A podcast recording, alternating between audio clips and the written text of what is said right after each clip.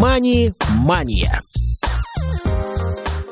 Добрый день, уважаемые радиослушатели! В эфире очередной выпуск программы «Мани-мания». И сегодня у нас очередной гость, которого я буквально через несколько секунд представлю. А, напомню, что меня зовут Василий Дрожжин. Мы продолжаем цикл программ, в которых речь идет а, о людях, которые занимаются инвестициями, о незрячих, которые а, не только занимаются этим самостоятельно, но и готовы делиться собственным опытом. И сегодня очередной такой гость в нашем эфире – я рад приветствовать Евгения Кекуха из города Кисловодск. Жень, здравствуй. Всем привет. Ну и для начала предлагаю познакомиться а, для наших радиослушателей. Расскажи немножко о себе, а, чем занимаешься и как в твоей жизни появились инвестиции. Да, сейчас мне 35 лет. Э, в 2007 году я закончил Кисловодский медицинский колледж по специальности массажист. Вот с тех пор работаю по специальности. Инвестиции в жизнь мою пришли очень просто. В 2010 году в конце получилось так, что я слег на больничный, но ничего такого серьезного не было. Какое-то время я не мог физически работать именно массажистом. Но времени было более чем достаточно. Стал нечего делать, искать в интернете, как можно еще получать доход, какие есть варианты. Но у меня от природы такой немножко циничный критический ум к новой информации. То есть, если какая-то информация есть, то надо ее с разных сторон покрутить. Вот, обнаружил, есть, оказывается, финансовые рынки, на которых можно, вкладывая деньги так или иначе, получать доход. На тот момент очень было много рекламы разных форекс-контор, по-другому я их назвать не могу, где за прекрасными вывесками рекламировалась такая идея, что вкладывая валюту, вы можете получать сотни, если не тысячи процентов годовых. Сейчас я, конечно, понимаю, что все это по большей части лохотрон. Благо ума хватило много туда не вкладывать. Там несколько тысяч рублей благополучно им подарил. Быстро понял, что что-то это не то, что-то не мое. Стал дальше искать, тем самым вышел на фондовые рынки. Оказывается, здесь все очень сильно зарегулировано. Ну, в каком плане? Что Деньги у нас со счета невозможно практически украсть. Деятельность брокеров, всех участников рынка прописана от и до. Ну и в апреле 2011 года открыл первый свой брокерский счет. Для начинающих, попадающих на фондовые рынки, как правило, очень много рекламы со всякими курсами теханализа, как быстро спекулировать, как научиться. Ну, я пошел по той же самой стезе. На самом деле, это, наверное, логич, логично и закономерно. Почему? Потому что любой брокер получает доход от частой активной деятельности нас, инвесторов. Но это не значит, что это для нас хорошо.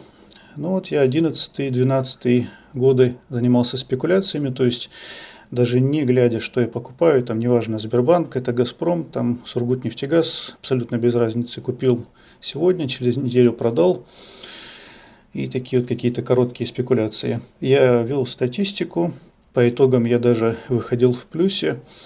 Но такая деятельность была немножко нервная в плане нагрузки на эмоции, на нервную систему и занимала порядка полутора-двух часов в день. Когда по итогам этих двух лет э, подвел статистику, оказалось, что затрат много, как сейчас говорится на жаргоне, выхлопа очень мало. Стал дальше искать, какие еще есть варианты на фондовом рынке, что как. Обнаружил, оказывается, есть малая совсем каста людей, которые занимаются долгосрочными инвестициями. Здесь подход уже надолго, то есть это не месяц, не неделя, это 2, 3, 5 или даже больше лет вложения в акции, в облигации. И здесь идет подход э, покупки акций именно как бизнеса.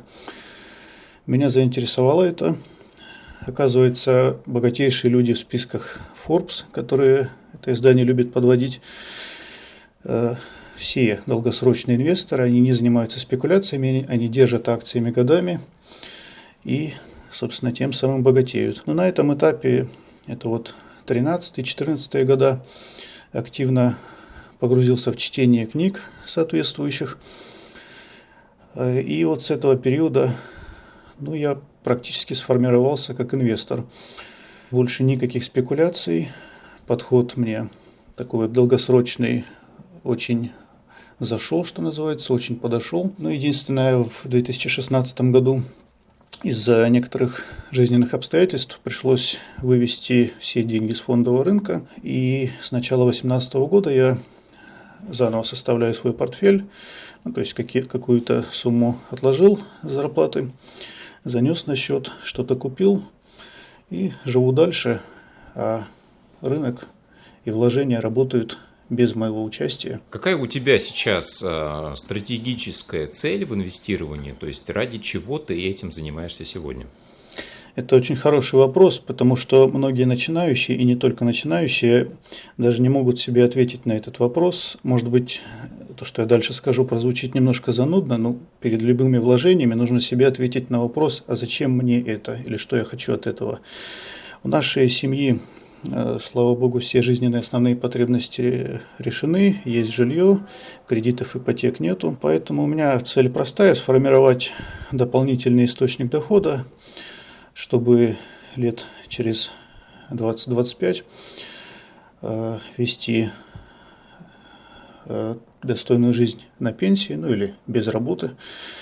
Мы с женой очень любим путешествовать, но путешествие это дело такое, требует достаточно средств. Фондовый рынок позволяет при не слишком больших физических и умственных затратах обеспечить достаточный доход. Здесь, конечно, кто-то может поспорить, сказать, что бизнес может принести еще больше. Да, когда сам занимаешься бизнесом, он может принести, но при этом там очень большие риски того, что бизнес пролетит, все деньги вылетят в трубу и ничего, собственно, не останется.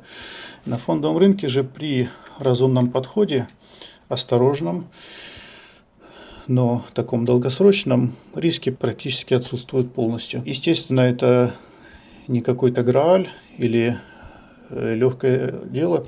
Здесь нужны соответствующие знания, немножко такой хладнокровный, ну, может быть, флегматичный даже подход. Вот. Но зато у меня в Excel все расписан мой финансовый план, то есть я ожидаю определенную доходность от своих вложений и через 20-25 лет ожидаю, что буду получать энную сумму в виде дивидендов и купонов от своего портфеля. Собственно, вот такая простая цель. Ну, раз уж об этом зашла речь, давай немножко поговорим о технической стороне вопроса. А, то есть, насколько ты сейчас э, много инструментов используешь, используешь ли что-то кроме Excel, а, предпочитаешь ли ты смотреть аналитику в приложении брокера, либо ты используешь какие-то ресурсы в сети а, от сторонних компаний, и каким образом ты рассчитываешь, вот, э, допустим, ту сумму, которую ты через энное количество лет теоретически сможешь получать. То есть у тебя есть а, какая-то норма, например, пополнения портфеля, или это происходит, ну, как вот в этом месяце столько получилось, в следующем тоже сколько-то получится, или у тебя есть, ну, фиксированный, например, процент? Нет, фиксированного процента нету. Э, я еще когда жил один, э, с 15 года мы с женой поженились, живем вместе, совместный бюджет теперь. Э, еще до того начал вести личный бюджет. Есть некая статистика нашей совместной жизни, сколько мы в среднем тратим на продукты, на коммуналку, еще какие-то основные базовые потребности. Сумма плюс-минус стабильная. Я знаю, сколько я зарабатываю, сколько жена. У нас с ней в этом полное доверие. Но обычно это 2-3 раза в месяц если не ожидается у меня, у жены каких-то общих крупных покупок, ну, тех же там путешествий, поездок к родственникам в других городах, то закидываю определенную сумму на счет. Я здесь не могу сформулировать конкретное правило. Почему? Потому что каждый бюджет каждой семьи очень отличается. Какие у кого-то будут одни траты, у кого-то другие. У нас так сложилось, что зарплата моя приходит в одни даты, у жены с, с немножко смещена в другие даты, ну плюс две пенсии, которые мы получаем.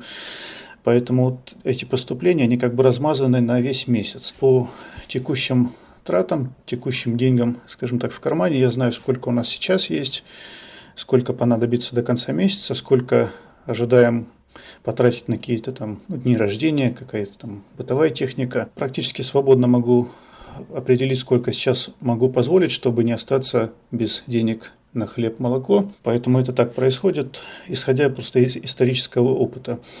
А что касается инструментов, ну, на фондовом рынке инструментов классических, по сути, три. Это акции, облигации и различные ПИФы. В последнее время появились биржевые паевые инвестиционные фонды. Очень удобный инструмент. Собственно, у них разный риск, разная ожидаемая доходность.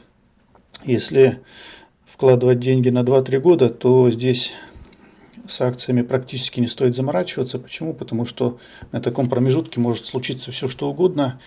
Прошлый год показал прекрасно, как случаются неожиданные, непредвиденные события. У акций есть такая хорошая история, что когда вкладываешь надолго, 4-5 лет и больше, э, то они приносят большой доход и практически не приносят убытков. У нашего фондового рынка статистика небольшая, на американском десятки и сотни опытов проводилось и различных подсчетов, что чем на дольший срок вкладываешь в акции, тем ниже вероятность получить убыток. Э, там даже вот такую статистику помню, если вкладывать в акции на 20 лет, то невозможно получить убыток. Почему? Потому что акции – это инструмент долгосрочных накоплений. Ну, так как у меня цель 20 плюс лет, то у меня сейчас весь портфель в акциях. Вот в облигациях пока смысла для себя не вижу, потому что это инструмент для коротких накоплений. Еще облигации не защищают от инфляции, ну а сейчас инфляция у нас немножко подскочила. А что касается аналитики, ну, прозвучит нескромно, но я уже давно на рынке, и самая лучшая аналитика – это прочитать годовой отчет компании, так называемый отчет для акционеров. Они в свободном доступе лежат на сайте каждой компании, чьи акции свободно торгуются. В этом отчете компания все рассказывает про себя, как она отработала год, что было хорошо, что плохо, состояние рынка, состояние компании на этом рынке. В общем, что называется, информация из первых уст. И еще очень полезная бывает информация, когда менеджеры компании или же ее владельцы дают какие-то интервью. Это тоже, что называется, информация из первых уст. Поначалу, когда я вот перешел к долгосрочным инвестициям, это вот 13-14 года, читал очень много всякой аналитики, какие-то десятки там источников подписывался. Потом понял, что, опять же, времени оно съедает много, но будущего не знает никто. И эти люди предсказать могут будущего не больше, чем я. Но отсюда вывод, зачем читать их. Сейчас в Телеграме подписан на несколько новостных каналов. Ничего такого сверхъестественного. Финам публикует довольно подробную корпоративную ленту, что происходит в конкретных компаниях. Коммерсант, РБК, такие вот классические наши финансовые издания. Ну, по сути и все. Тут может возникнуть вопрос, а как же там ориентироваться в отраслях? Есть нефтегаз, есть металлурги, там как что, какие-то отраслевые издания. На самом деле здесь, если хотеть заниматься акциями и решить для себя серьезно, то можно поступить гораздо проще. Просто потратить какое-то время на изучение этих отраслей. Например, взять нефтянку нашу. Все знают, что в России добывают нефть. Но как ее добывают, как ее достают из-под земли, как транспортируют. Если закопаться там на месяц-два в эту тему, то через пару месяцев вы будете довольно приличным экспертом в нефтяной отрасли. И при этом уже не нужно будет искать какую-то аналитику, а можно будет просто прочитать пару-тройку новостей, что произошло, а исходя уже из ваших знаний, вы уже будете понимать, что эта новость просто шум, это тоже шум, а вот это уже серьезно может на что-то повлиять. Ну, потом можно поизучать, например, как работают телекомы наши, потом как устроен банковский бизнес, что такое, например, нормы банковского резервирования. И, по сути, человек тем самым становится экспертом. Ну, да, это, конечно, требует некоторых временных затрат. Ну, ровно временных, потому что в интернете сейчас информации очень много. Зато потом, ну, по своему опыту могу сказать, вот эти вот движения котировок, там плюс минус там 15-20% там, в месяц, за полгода, они вообще не волнуют. Потому что вы понимаете, чем вы владеете, не акции, например, Сбербанка, а долей в крупнейшем в России банке. Вы понимаете конкретно стратегию банка, чем он живет и какие у него планы там на ближайшую пятилетку, условно говоря. А исходя из этого, какая разница, куда там акция сдвинется там, за неделю или за месяц? Я знаю, что в долгосроке банк будет прибыльный, мне этого хватает. И вот этим в том числе хорош долгосрочный такой подход, потому что он позволяет себя чувствовать спокойно на рынке, не смотреть каждый день в терминал, как изменились там эти котировки. С появлением биржевых паевых инвестиционных фондов немножко их добавил себе, потому что это такая очень удобная ставка на определенный сектор экономики или отрасль. Например, у меня есть фонд на биотехнологии. Ну, не секрет, что население во всем мире стареет, и западное, европейское, американское, и азиатское. Ну, а пожилой человек требует на себя много затрат, лечения, лекарства. Ну и считаю, что те же компании медицинские перспективы выиграют. Тех же фармацевтических компаний очень много, а трудно из них выбрать что-то стоящее, поэтому здесь решил идти по пути такого общего, взять такой фонд и просто в нем сидеть. А, смотри, так. несколько вопросов. А, исходя из того, что ты говоришь а, об анализе отчетов компаний, а, сразу хочется спросить, э, сколько времени ты это, на это уделяешь, да, то есть э, какое Э, количество времени ты в принципе посвящаешь инвестициям, разбору, выбору конкретных бумаг.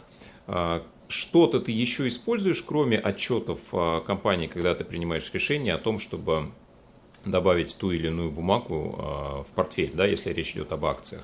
И как он у тебя структурирован. То есть понятно, что в основном это акции, плюс ты добавляешь какие-то фонды, есть ли у тебя примерное там, представление, что в портфеле не должно быть больше там, какого-то количества бумаг? Они как-то определенным образом должны быть э, распределены по секторам экономики. Вот если можешь, об этом тоже немножко расскажи. Да, конечно. Есть э, исследования американцев, что в портфеле не должно быть слишком мало акций и слишком много. Но считается, что больше 10 акций в портфеле это уже довольно диверсифицированный портфель, ну, то есть довольно разнообразный. Больше 20-25 держать в портфеле смысла нету. Почему? Потому что э, при этом уже риск практически не уменьшается, но если держать слишком много бумаг в портфеле, во-первых, вы не сможете за ними следить, потому что любой портфельчик – это некое такое хозяйство свое. Во-вторых, э, когда много бумаг, то это слишком снижает доходность. Ну, получается, как вроде такое свое индексное инвестирование. Что касается разбивки по отраслям, я здесь специально не слежу, то есть чтобы у меня было отрасли одной столько, другой столько, третьей столько. Просто когда в процессе чтения каких-то там одних новостей, другие, ну, наши большие публичные компании, они постоянно мелькают в новостях. Там произошла встреча там с президентом, какое-то соглашение кто-то заключил. И вот это вот попадалось, уже начинал читать. Там, ага, вот такая вот нефтяная компания. Чем она вообще занимается? Какие ее размеры там по выручке по добываемой нефти? Лезешь на сайт компании, смотришь ее стратегию. Вот в этом плане российские компании намного интереснее зарубежных, что у наших намного больше информационная прозрачность, они намного больше информации предоставляют для инвесторов. Ну и поэтому я просто отбираю компании, которые хороши сами по себе. В инвестициях есть такой термин долгосрочное конкурентное преимущество. То есть, когда компания очень сильно чем-то отличается от своих конкурентов или же от другой отрасли. Отбираю просто хорошие компании, которые не растеряют это свое преимущество. Ну, собственно, и держу их. У меня подход такой, э, краткосрочно это до трех лет, среднесрочно 5-6 лет и долгосрочно на 10 лет и больше я планирую держать компанию. Здесь происходит это не автоматически, как ориентир, а после выхода финансового отчета за год я просматриваю, как они отработали э, в финансовом отчете, соответственно, делаю какие-то выводы, насколько компания следует своей стратегии, если что-то не получилось, как в прошлом году, что она сделала хорошо, что она сделала плохо, и уже прикидываю, стоит ли держать ее дальше на три года. По временным затратам. Ну вот то, что выше я говорил, изучить отрасли, как работают, как устроены, это по сути такие вот разовые инвестиции в себя или во время. То есть какое-то время вы потратили, все, этого больше не нужно, потому что информация у нас отложивается на подкорке, и все. У каждой компании выходит 4 финансовых отчета за год, то есть это за каждый квартал и за год.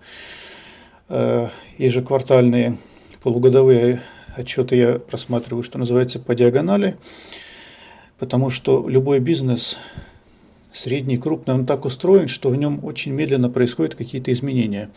То есть это котировки акций могут скакать там вверх-вниз, а в бизнесе все происходит намного более медленно, инертно и не так быстро. Финансовый отчет за год уже просматриваю подробно и особенно вот ценен годовой отчет для акционеров. Чтобы немножко понимать финансовую отчетность, конечно, нужно понимать все эти правила, потому что бухучет строится на определенных принципах. Там нет ничего такого сверхзаумного, слишком сложного. Просто есть некоторые принципы, которые надо понимать, надо знать. Это что касается выходящих отчетов. А, ежедневно, ну, минут 10-15 э, трачу на чтение лент новостей, просто чтобы в курсе быть, что в мире происходит, и вот что-то, какие корпоративные новости вышли. Ничего такого сверхоригинального. Бывает там тот же интерфейс какой-нибудь пролистаешь по заголовкам, да и все.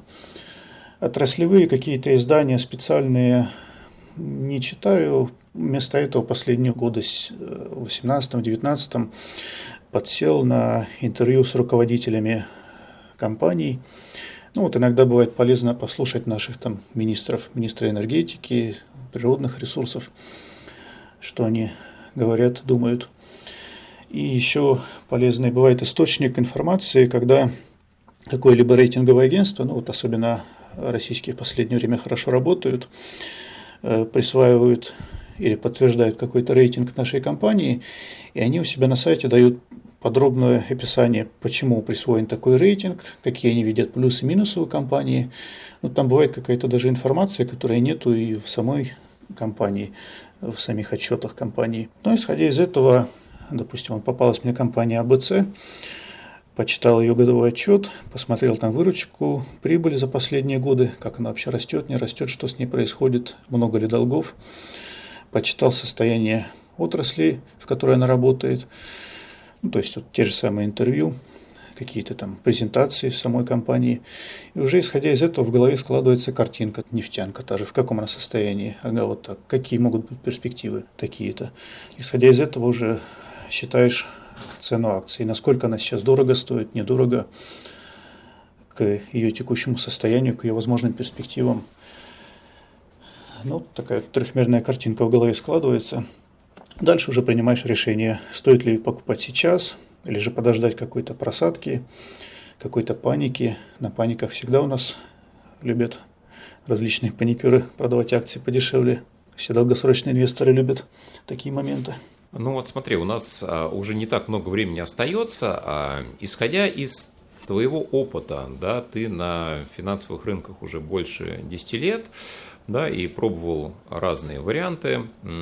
Как ты думаешь, вот э, если нас сейчас слушают новички, те, кто, может быть, только присматриваются к тому, чтобы выходить на биржу, а, какие основные шаги, с твоей точки зрения, стоило бы сделать человеку, который вот собирается заниматься инвестированием и именно на фондовом рынке? Я думаю, для начала стоит изучить инструменты, какие есть. Ну, вот вот эти вот три основных, что я говорил, акции, облигации и паевые фонды. Какие плюсы и минусы есть у каждого инструмента, какую возможную доходность можно получить от них. Слово гарантированную здесь неуместно потому что на фондовом рынке нам никто ничего не гарантирует. С некоторого опыта своих лет могу сказать, что важно ответить себе на вопрос, а насколько я готов тратить свое время, силы, чтобы заниматься этим сам.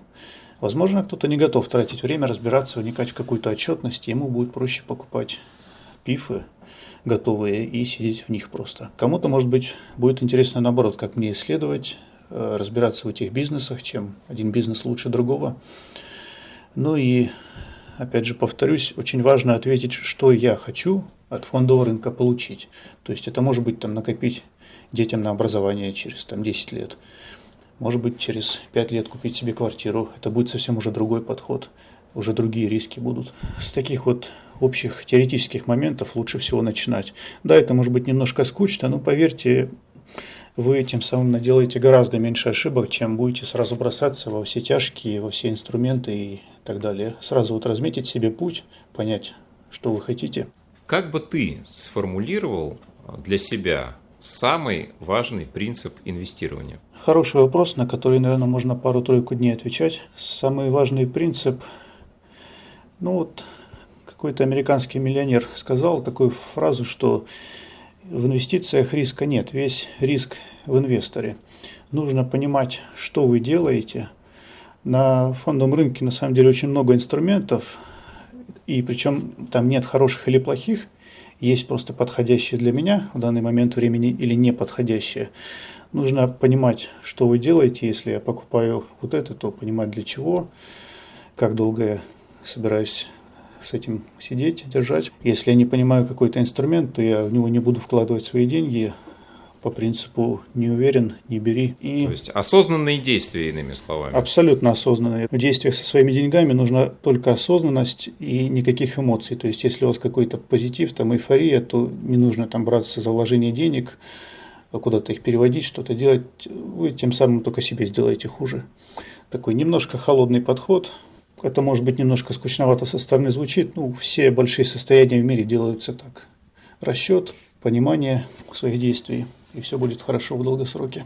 Ну что ж, спасибо. Напомню, что сегодня у нас был в гостях Евгений Кекух, который поделился своим опытом, взглядами, мыслями по поводу инвестиций на фондовом рынке. Спасибо, друзья, что слушали нас сегодня. Напомню, что в эфире была программа «Мани Мания». До новых встреч в эфире Радио ВОЗ. Всем пока. Мани-мания.